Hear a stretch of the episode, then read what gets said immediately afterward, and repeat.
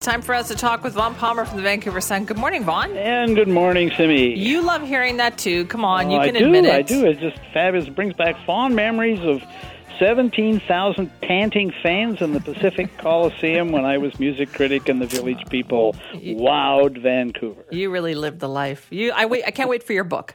Which I'm just being sarcastic. He's not actually writing a book. Because people out there would be like, I would like to read Vaughn's book too. Yeah, I, I, Vaughn is happy that there were no uh, cell phone cameras back in the days when he was music critic, or there'd be a lot more interesting pictures posted on the internet. I'll bet there would be. Uh, let's talk about the BC budget, which is a lot, seems like a lot less interesting than the village people at the Pacific Coliseum, but not so because there were a lot of recommendations that just came out. Yeah, so this is an annual exercise. Budget day is now written into law, and it'll be next February. But before the government goes through the process of making up the budget, which takes much of the fall behind closed doors, and then they give us what they're going to do next February. Uh, they go out, legislature committee, all parties represented on the committee, and they basically ask the public and interest groups, what do you suggest? So this process actually started back in June. They have hearings. Interest groups come forward and say, do this, do that, do something else. And they also survey the public so that people who can't get out to a public hearing, they respond to a survey. So we've now got the report of that committee.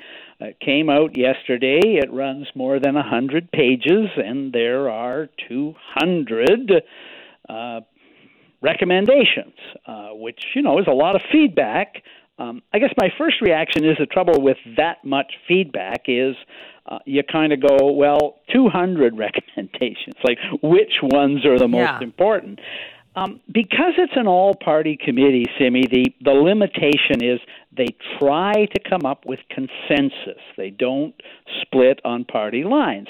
Well, that means that you don't get findings that tend to be super embarrassing to the government, and you don't get recommendations that are really going to tick off the opposition parties either, like completely challenge their fundamental priorities. So it tends to be a grab bag.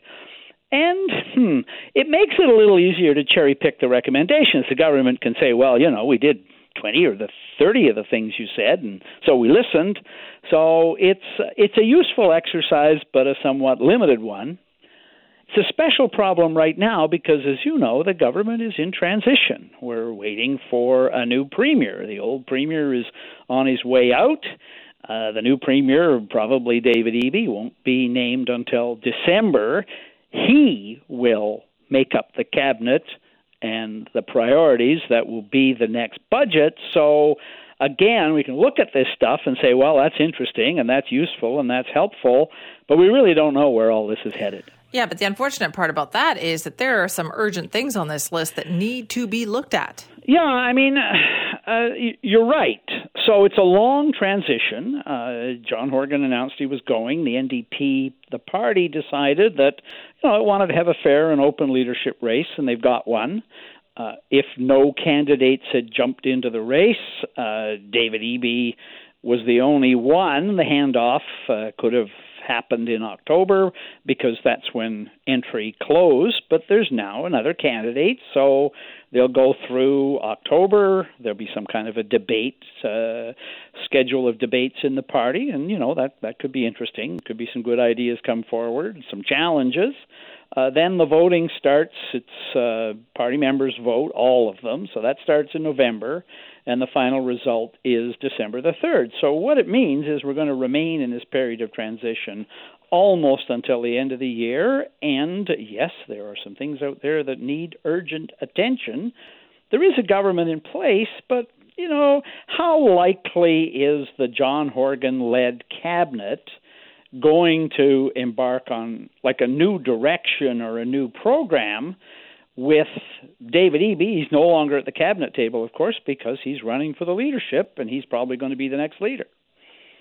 Yeah, but that doesn't go with kind of what we also heard, though, from Premier John Horgan, which is that he was going to be in charge until there is a new leader.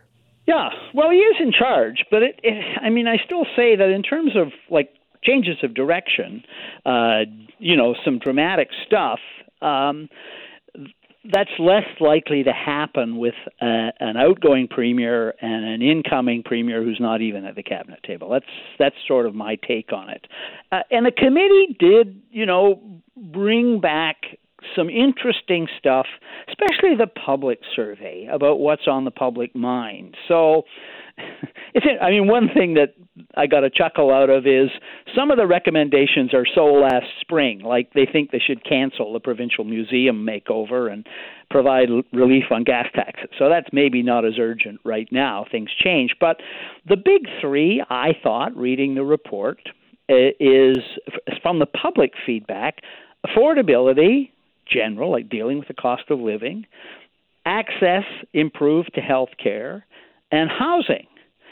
Um, not a lot of indication that crime in the streets is a big deal, but that may be because they took the uh, they took the survey before the recent yeah. horror stories.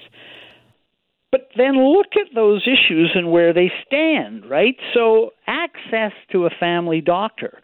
Well, right now that's the subject of negotiation uh, between the government and doctors of BC. So yes, something needs to be done, but we don't know where that's going to come out because it's under negotiation. Crime in the streets the same. David Eby, before he left office, uh, ordered a review of chronic offenders and crime in the streets and what can be done about it. Uh, affordability. John Horgan promised relief, government programs to relieve the public from increased cost of living and inflation.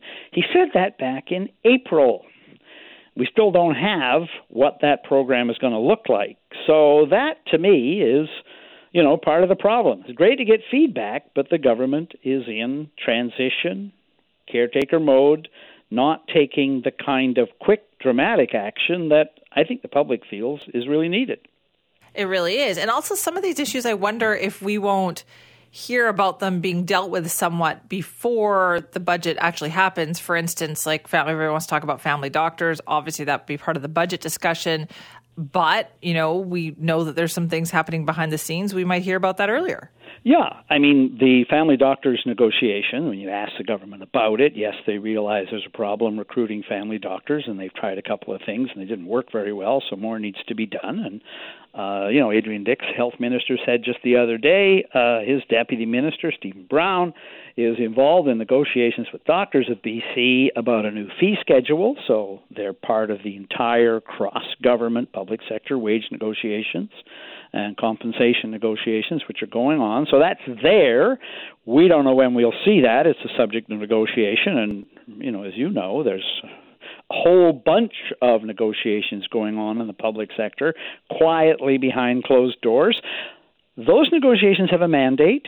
It was approved by the cabinet, and if you're going to have to settle, if you need to put more money into it, that's going to have to be a cabinet decision and there's going to have to be consensus that this is the way to go because you know any any increase in compensation for one public sector group will have a multiplier effect because every other public sector union and negotiating group of course is going to say well we want that too why wouldn't they ask for that Right, but you talk about how it's going on quietly now because it was kind of ramping up there earlier, but where are we at with the largest union? Well, I see Bob Mackin, uh, who tends to be on the ball on a lot of things, reporting this week that we appear to be finally headed for job action with the pub- main public sector union, the BC uh, they used to be called the BC Government Employees Union and now the BC General Employees Union. They uh, took strike vote way back uh, in June. Mm-hmm. Uh, so and and members said, yeah, you know, if you really need to do that to get us a deal, uh, we'll vote for it. They've been in negotiation with the government to make sure that essential services continue because you can't just shut down the entire government. So all that is done and I see that they're now planning a report uh, to start staged job action. So I guess we'll hear about that fairly soon. It's the quiet season in government, uh, so you know it'll be interesting to see what they come out with. Uh, it could have some dramatic effects because well, I mean, the most obvious one that we all think about is the main pressure point the union has um, just government offices and getting in and getting access mm-hmm. to things that are not essential.